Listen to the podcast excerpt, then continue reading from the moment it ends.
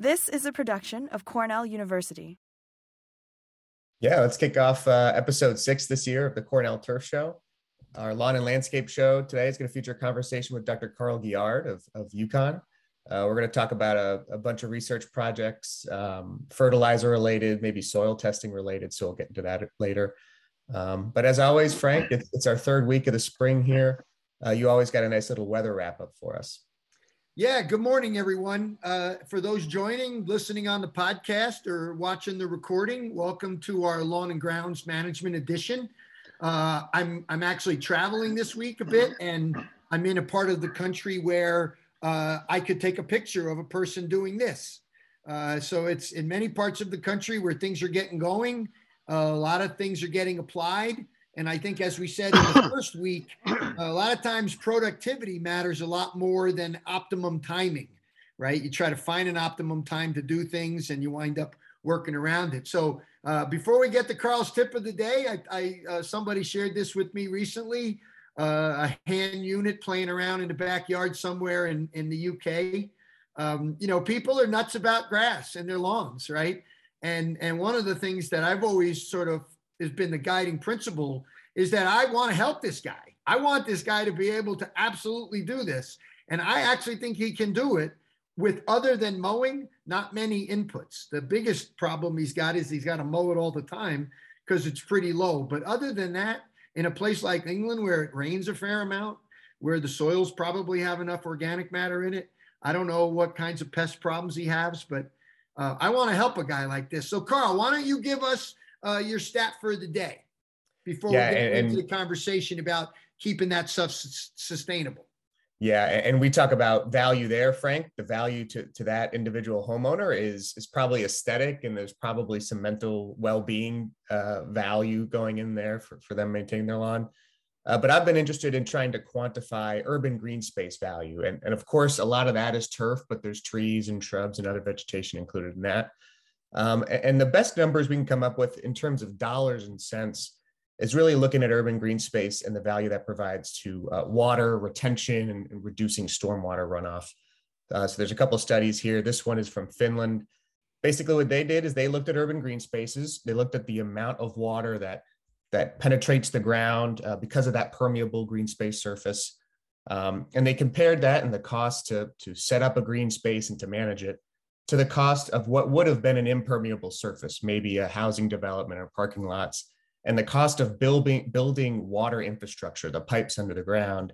What they found is urban green spaces can generate between thirteen hundred dollars and thirty-six hundred dollars per acre per year of urban green space. So those are some, some pretty cool numbers to have. There's, there's other studies that have it as high as eight thousand dollars or ten thousand dollars per acre per year. Um, you know, these areas can, can allow about seventy to eighty percent of the precipitation that hits that area to infiltrate back into the groundwater. That's really good. It diverts all that water from the stormwater system. Uh, so it's really cool to have some values. Uh, these are the best ones we have for water. It would be cool to start quantifying this in terms of uh, noise pollution, maybe air temperature reduction, where it doesn't look like we're there yet for, for a lot of that stuff with turf grass, but, but just a cool little number to keep in your head when you see maybe some, uh, I know golf courses frequently when they close in urban areas, they get rezoned to, to impermeable surface. It might be good to have some of these numbers uh, when, when we're looking at situations like that. Yeah, and and, and I, I would I would venture to say they're modest uh, when you consider what you'd have to build, right, to, to compensate for having all that pervious ground. It's unbelievable, Carl. Yeah. This is a great stat. Thanks for doing that. All right, let's look at the weather before we get to our guest. Um, and just to remind you, this time last week, uh, uh, we were talking about how warm it was the week before. And now you can see red, even the deep red, basically means normal, which means the the entire region, no surprise, was, was well below normal. And our, our esteemed climatologist, Art DeGaetano, Professor DeGaetano here at Cornell, uh, caused, uh, called it pushing the pause button uh, on the growing season. So you can see, you know, high elevations as much as fourteen below normal, but certainly along the coast, a little warmer, inland, a little cooler. Uh, precip, uh, again, generally adequate. Uh, most people got between a quarter and a half an inch. Uh, a couple in northern reaches got even more.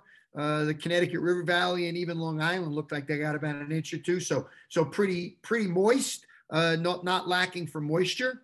And looking forward, the six to ten outlook, six to ten outlook is calling for mostly normal, but uh, near normal, but above normal along the coast. So if we look at our forecast website from a growing degree day perspective, you know, how the uh, entire growing season will progress regarding heat units and how it's all advancing biologically is going to be governed by growing degree days. At least that's the way we, not governed, but somewhat easily tracked using growing degree days.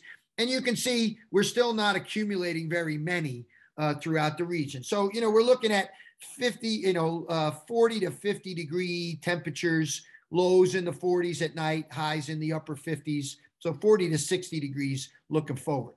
Rainfall looks like we're going to be wet again. Uh, the prediction for this, uh, the next six to ten days. And if you just look at the next three days, um, uh, our forecast for the next three days, you can see actually a nice swath going through the Hudson Valley and with the Pioneer Valley, uh, almost as a little over an inch, maybe even as much as two inches in that swath in areas where I'm not sure they actually need the rainfall. Now to the south, when you get down South Jersey, Philly, they're on the dry side. So some of that moisture could be very welcome in those regions. All right, let's keep going here. Now, the soil temperature just the other day, again, if you recall last week, we were as much as fifty-two, and now we're uh, lucky to be reaching into the forties, uh, upper forties. And now that doesn't look like it's going to be changing dramatically. So again, that pause button is uh, clearly what's going on. Now, the interesting thing, and I talked about this yesterday uh, in the golf session, uh, Matt Elmore tweeted out that the uh, Japanese stiltgrass is emerging. Now, you may not even know Japanese stiltgrass unless you're working in a landscape with a lot of shaded areas, particularly around the New York metropolitan areas where we're seeing it uh, expand dramatically. Uh, it's a very highly invasive plant. It's a C four plant, so it's actually a warm season grass that has really high shade tolerance. And one of the things that we're seeing as it starts to come out into shaded lawns is because it comes out so early, it completely evades a, a lot of our pre-emergent uh, crabgrass materials. Now, as we get on during the season, I'm going to talk about maybe Kylinga and maybe goosegrass that are also successfully eluding uh, or missing, uh, uh, you know, getting away from our pre-emergent crabgrass stuff. So uh, I think it's something moving forward we're going to talk more about. The spring continues to progress for those of you that pay attention to the National Phenology Network. While we have hit the pause button, we still are fairly ahead of normal when you look at leaf index uh, from just the other day, how it's progressing along the coast and moving up uh, into the interior of the Northeast. Now, I talked a little bit about it yesterday. I want to expand a little bit about this today before we get to our nutrient conversation. This concept of false springs, right? This is very, uh, this has a lot of implications. Of course, I don't have to explain this very much to fruit growers uh, east of the Mississippi because they experienced this issue a number of years ago. When you look here at this chart uh, that was, uh, was a, it was a position paper written about why we needed more research on this kind of uh, information. You're looking at what they're calling false springs, the thirty year average and a typical spring, right? So a typical spring, you see this dark blue line here. Here's the gray line. It's a normal spring where uh, a thirty year average, where temperatures stay well below normal and plants remain dormant. They start emerging well after the risk of serious frost or uh, cold temperatures is going to occur. This idea of false springs is this extended warming period now that we're starting to see where plants break dormancy and then make them more vulnerable to frost. Now, of course, the golf industry is dealing with a lot of this now from potentially with the winter damage that it's experiencing. But I actually talked about it yesterday. I'll refer you to it again today. There's some really cool false spring research going on at the University of Minnesota looking at uh, tall fescue, turf-type tall fescues that are a little bit uh, cold sensitive uh, when you put them out in the plains, cold states like Minnesota. So Florence Sessoms is leading a project in Eric Watkins' program out at the University of Minnesota where they're building these tents uh, over these areas, and also doing similar work in the greenhouse and growth chambers. And on the left, you see a plant, you know, the, the plants over here coming out of dormancy very successfully, no damage. Here is one day of warm up and then followed by cold temperatures. And here's five days of warm, warm up uh, followed by uh, five days of fall spring followed by cold temperatures. And you can see tall fescues uh, are going to have some particular problems with that. And, and I think golf's got, you know, annual bluegrass, that's one of those issues. And I think uh, a lot of our recommendations for turf type tall fescue Um, I think still work for us because our winters are still pretty warm, but in Minnesota, uh, in places like that, we're definitely seeing even lawn grasses impacted by that warm up. Um, and then uh, just a reminder about seeding at this time of year, um, a colleague uh, at Purdue University many years ago did a study looking at uh, timing of seeding. And of course, no surprise, Kentucky bluegrass, tall fescue, and perennial ryegrass, right, across the board successfully look good uh, when they're seeded in September, right, the following uh, July, right, the following year, right, because that's ideal timing. You get a little later and you see perennial rye does good. You get into November uh, in Indiana, you still got good conditions. You can get good tall fescue, but the focus here is spring growth. So there actually appears to be some benefit, particularly if you want to increase your Kentucky bluegrass uh, populations in the spring, is to start seeding those plants now. Looks like tall fescue and ryegrass uh, do pretty good with early seedings as well. All right, Carl, now we're gonna start the conversation about this wonderful publication that I know you were involved in. I think Marty was involved in it uh, years ago, uh, looking at Uh, looking at uh, fertilization of turf, and I look at this a lot at lawns, particularly, um, from a water quality lens, right? How do we make sure we're maintaining regional water quality? Uh, and it's very simple. I don't want to spend a lot of time on it, right rate, all the basic things we know. You did a wonderful job. I commend people, Carl. Let's put the link in. I've talked about this in the past on the show. Um, and for those of you listening, you know, you can go check uh, the recording, or we can find a way to get you the links for sure uh, on the website.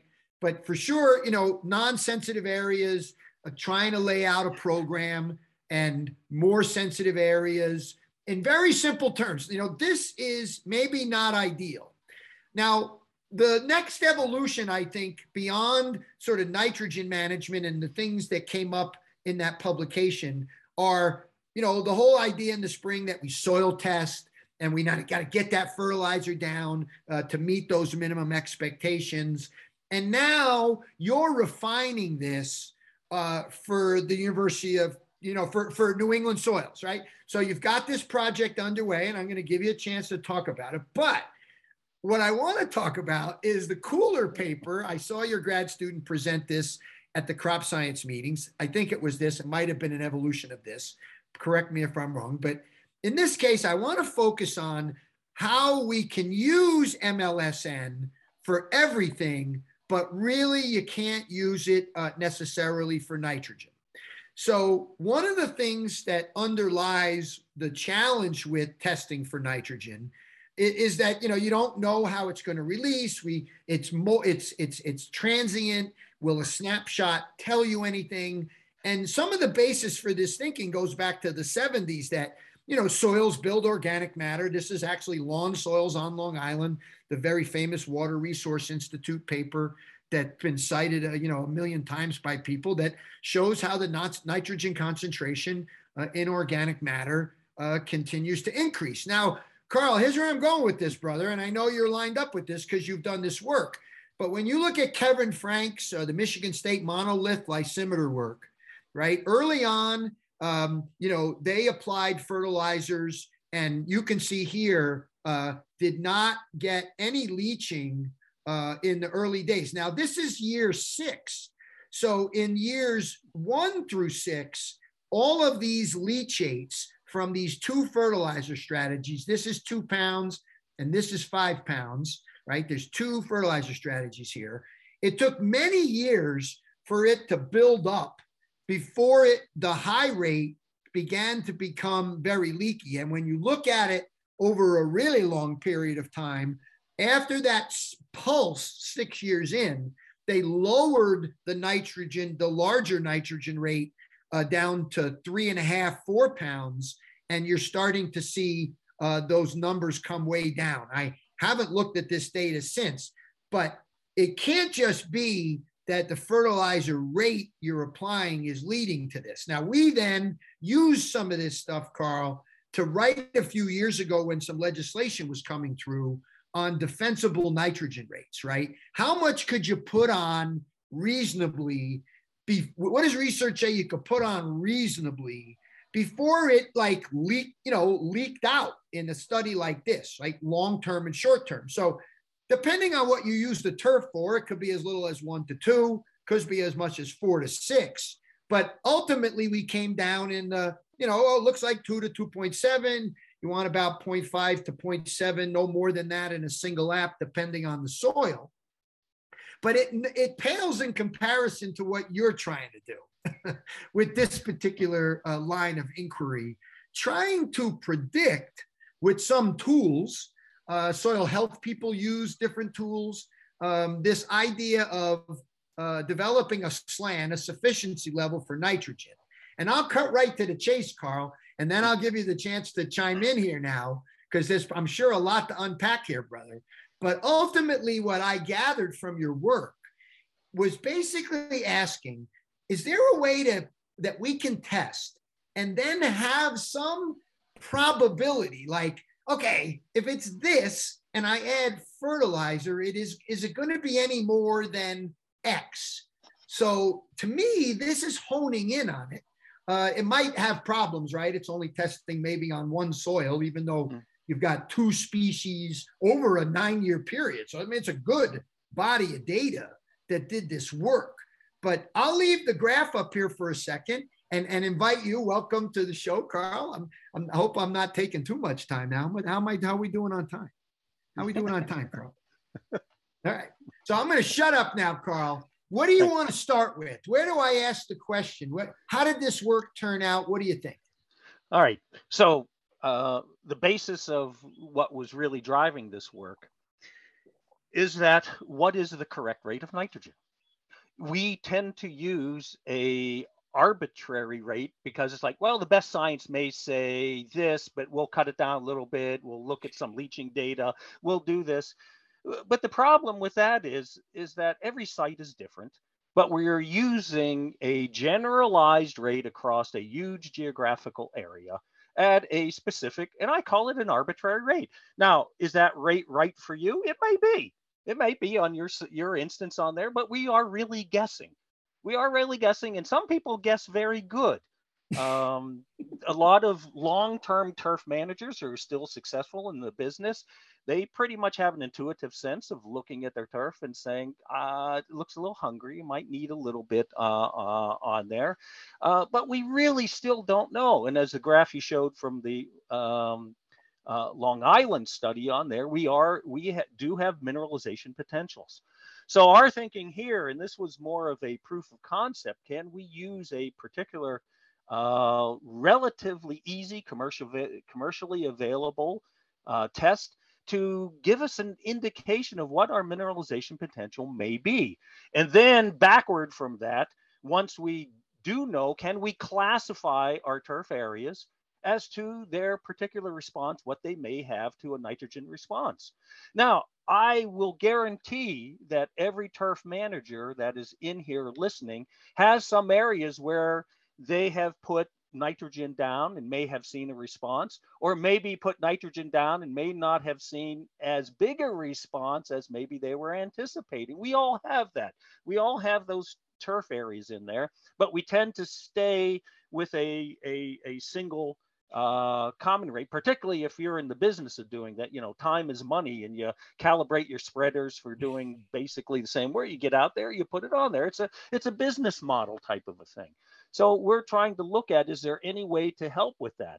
Now, also, every turf manager actually manages by probability. What's the first thing most turf managers do every day? What's the very first thing? They open up their their app on their phone and look at the weather.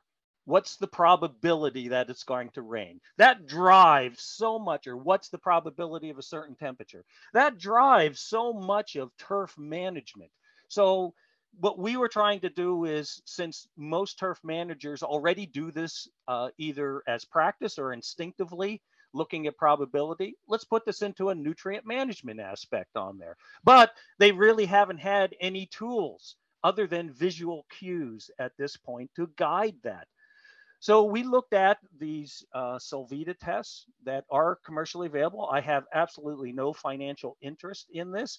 I know, the paper you... says it. It's funny, when you publish a paper nowadays, Carl, they make you disclose all this stuff, right? If you read yeah, down sure. the disclaimers. So that's yeah. good. Let's say it. That way people know it. We're not pushing any particular test. It just happened to be a tool. And again, since I right. may not ever get you like this again, you've been at this for a while, Carl. I've been trying to get, you know, you tried the those little drip uh, sap tests. Yes. Then yeah. you did the D G C I, the spectral imaging testing. I mean, I've known you, I've paid attention to you for a long time, and you've been at this. I guess yeah. before you go into this a little bit more, is this what you're thinking, you're leaning towards? Is this the natural evolution to the work? Do you think this is the place we're going to find a way to take the arbitrariness out of it? I, well, it will, it will certainly help. I think right now, I think I'm confident that at the least with these tests, we, you should be able to use these to at least categorize your soils. So, and we we present in the papers, and anytime we present this information, we give a generalized type of fertilizer adjustment. So really, if if you would say use these tests in your turf area, and some of this for some turf managers may already intuitively kind of suspect. It's like, I put a lot of nitrogen down here on there, but I really don't see that great a response. And I've even cut down and it still looks about the same. So well, that means you've got a lot of natural mineralization or available nitrogen going on. You don't have to put as much nitrogen going down. So we're pretty confident that these tests will, at the minimum, allow you to designate your areas that you are managing as to their probability of response. If the values come out very low on the test, you may need to put on what your current rate or what your maximum rate or your optimum rate, let's say. And if it's at a, uh, a little higher level, well, maybe you can cut down maybe to three quarters of what you put down. And if it's a little higher on the values, maybe cut down to half or a third. And then if it's high, high values, maybe cut down to a quarter or maybe nothing, and just see what uh, happens. Okay. Until all right. So let me ask you a couple. Let me ask you a couple of questions now. First, give us a little primer in simple terms on an elevator speech. What is a Solvita test actually measuring? I associate it with compost testing, right? I associate oh, it historically as yeah. a compost test. You're yeah. telling me I can use it potentially okay. as a diagnostic tool for soil, and just a little snippet in how, what a Solvita test actually is measuring. Mm-hmm. Excellent point, and I should have mentioned that. It was indeed originally developed as a compost uh test to say whether or not you've hit that heat rise and you've got a cured compost. However, when that information came out, a lot of the soil scientists immediately saw the value of maybe looking at organic matter, uh, decomposition, soil uh, respiration. And so they do have a test developed for soils, uh, and this is the Woods End Laboratory up in Maine, mm-hmm. and um, they have developed one specifically for soils. Now, the it is it is abbreviated as the S L A N, and unfortunately, I think that's a unfortunate abbreviation because we already have a S L A N for sufficiency level of available nutrients for oh, so something what, else. What is but their SLAN?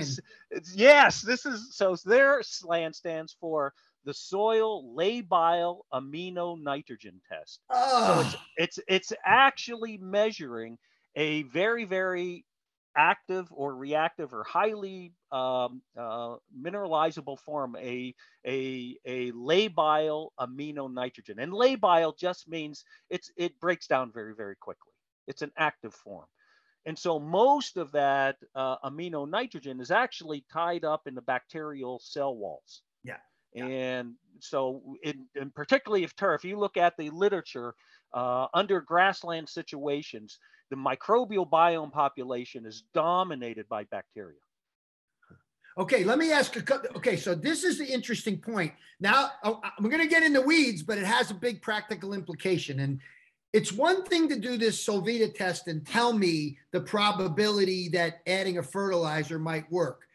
But what I've realized from, particularly now that you've introduced a microbial aspect to it, what, how do you relate this to how a soil or a fertilizer will respond when the soils are cooler and not able to process that mineralizable end as effectively versus the heat of the summer when they're warm, and when it rains, you see how your soils function, right? Because temperature isn't limiting them. It rains in the spring, you don't get a surge. It rains in the summer, you get a surge. How can I build, you know, as I'm thinking through a spring nitrogen application, is this a good tool for that? Or I have to wait maybe till that microbial system gets going to be able to use this tool?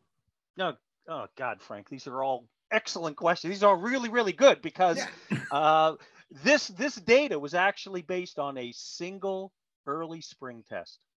Uh-huh. So we figured that the way we were developing this test is that let's not have any other additional task that most turf managers do. Most, I, we assume most will either do in the spring or the fall. Hmm. Now, what we don't have on this particular study, but we do have on the one we're finishing up now, is that how does this change across the season, right? Yeah. So that's the question you're really getting at. What, what, getting what, at. What, when's the best time to do this? Well, it turns out if you are not putting on a large amount of organic matter additions each year, now, maybe some of the organic folks will be doing this, but generally in the most part, this does not change that much over the season. So the data we have now, and it's not presented in, in what we're showing now, but I'll tell you, we, we're working on that data now, is that, uh, and there's another Solvita test too, called the carbon dioxide burst test. So they're okay. very similar. And, and the C O two burst test is more of microbial activity. And uh, but they're they're correlated very, very well. So either one, and we find that with the the Solvita SLAN test, uh, taking that anywhere up through uh, most of the growing season, uh, do that. We do find it dropping down as you get into late October, November. Okay. So it does drop down a little bit, uh, and that but that may be be due to plant uptake of what is available in the amino nitrogen. Okay, uh, so uh, yeah. again, this may be my last two minutes getting to ask these good questions. So I'm going to take advantage one more time. Uh, before our former colleague, who has in, moved into retirement many years ago, M Marty Petrovic, mm-hmm. uh, Marty and I used to talk about this endlessly, right? Because of the Long Island stuff. And it's like, yeah. he always felt the same way you did. It's, these are, I can't, Marty always, he, he was the sort of guy who used to get called to court all the time for like, as an expert witness. And he goes, Frank, I'm not putting my hand up on a stand and testifying to any nitrogen rate. That's what he used to tell me. But he did used to say this, he goes, my sense is once these lawns mature to a certain age, twenty-five, thirty-five years, that essentially every time they get a certain amount of water, they're going to release nitrogen, right? They're going to, and in fact, you could look at fertilization between certain soil temperatures by just how you water. If you, if it's dry and you throw some water, you'll get that system functioning. Do, do you really think that that's probably something we could think more about? That one way to think of it in simple terms is if you want to cut back applying fertilizer when your soil's warm, which might be when this pool contributes the most, uh, you could do it by maybe, if you had an irrigation system, just slinging some water. Sure. Well, the other thing too, with a lot of, particularly in high cut lawns, a lot of this clippings are being returned. And so, and so that needs, so all of that needs to, up until this point, we really don't necessarily account for that. Uh, we know, you know, if, if we want to be intellectually honest with ourselves, we know that this is all contributing. We get atmospheric deposition, maybe a little bit the irrigation wall, we all that, but it's never, never accounted for because we haven't had the tools, I don't think, or easily, readily available. Now, I think we do. Now we think we do. And I think this has um, something to, uh, that will, will help with that. Um, it's like anything else, it's going to be a change to the current system. And what I have found over the twenty plus years that when I got into turf working on nitrogen, I thought, oh, good, this will be easy. I go come over from forage grasses into turf nitrogen. I'll, I'll knock this out of the park in about a year or two. And so twenty-five years later, I'm still, you know, trying to figure out what's, what's going on. Uh, so I, it's, it's going to be changing, changing human behavior and practices.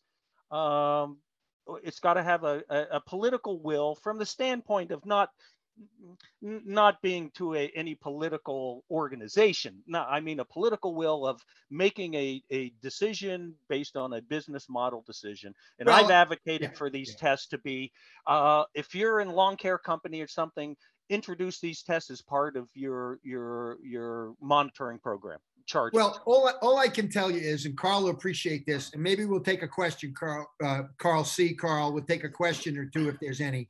But, but I will say that um, I, partly what's always fascinated me is I've always felt like you've tried to get us more quantitative ability to do these things that I thought was arbitrary as well. And I, I look at it, Carl C., as a, as a, as an eagle in our B M Ps, right? If you're a lawn care provider and you want to do best management practices for water quality protection, and you really want to dial in your nutrient program, instead of just offering a lawn, an organic service, which mm-hmm. seems to dupe people into thinking it's sustainable, uh, why don't you say, let me dial in your rate by seeing what your soil's going to do? Uh, I, I think there's a lot of hope for that, Carl. What about a question? We got any questions from the group? Yeah, so, so one of the questions is actually from Ben Polymer asking about um, how much N is returned when you're returning clippings per year. And uh, I, I've seen about a pound, depending. Um, it depends on how much growth it is too. But I, I think the bigger question is, and one of the topics, the themes I'm noticing from your guys' conversation is, we've always, always known these general principles. If your soil has high organic matter, Um, it's going to have more mineralizable N. If it's a sandy soil, it's going to leach quicker. If it's, um, if you're applying more fertilizer, if you're returning clippings, all these things we know in our head, kind of how they change our fertilizer. But what I'm hearing you guys talk about is are, we're moving closer to like a model, a model of growth that we can input. Okay, I've got X turf species, Y soil, and my Solvita C O two burst test says this. Here's the probability of, of a fertilizer Um, changing my growth rate. Does that sound right? And, and Carl with a K, do you think that's that's on the horizon for us? Well, sure. Look, look how much we're doing now with our mobile devices.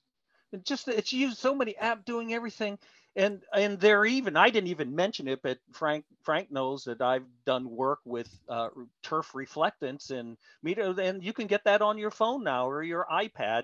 You can get programs to do that. And I don't see why not. There cannot be something where you go out with your phone, snap a few pictures, and then with certain apps, input your soil information, some of the weather data on there, and at least come out with a prob- uh, uh, uh, uh, mechanistic model to give you a probability of whether or not uh, you need to apply or should apply. Maybe that's going to be putting in and including um, some of the Solvita tests or whatever other information that you have. Yes, we're doing that now for everything else. What? Why is turf like this, this magical, untouchable, magical beast that, you know, a pound of N per thousand square feet per year at every application. It's so great. Three or four times a year. You're looking back at the bridge you built for twenty-five years and you just throwing gasoline and throwing a match on it. Yeah, I'm, I'm burning my bridge. Now, the other thing, if you pop up uh, Frank, uh, uh, Kevin Frank's data yeah. on there. Look when most of the leaching occurs. In northern climates, it's in the fall and early winter. What do we do right before then? Well, we've got our paradigm of fall fertilization.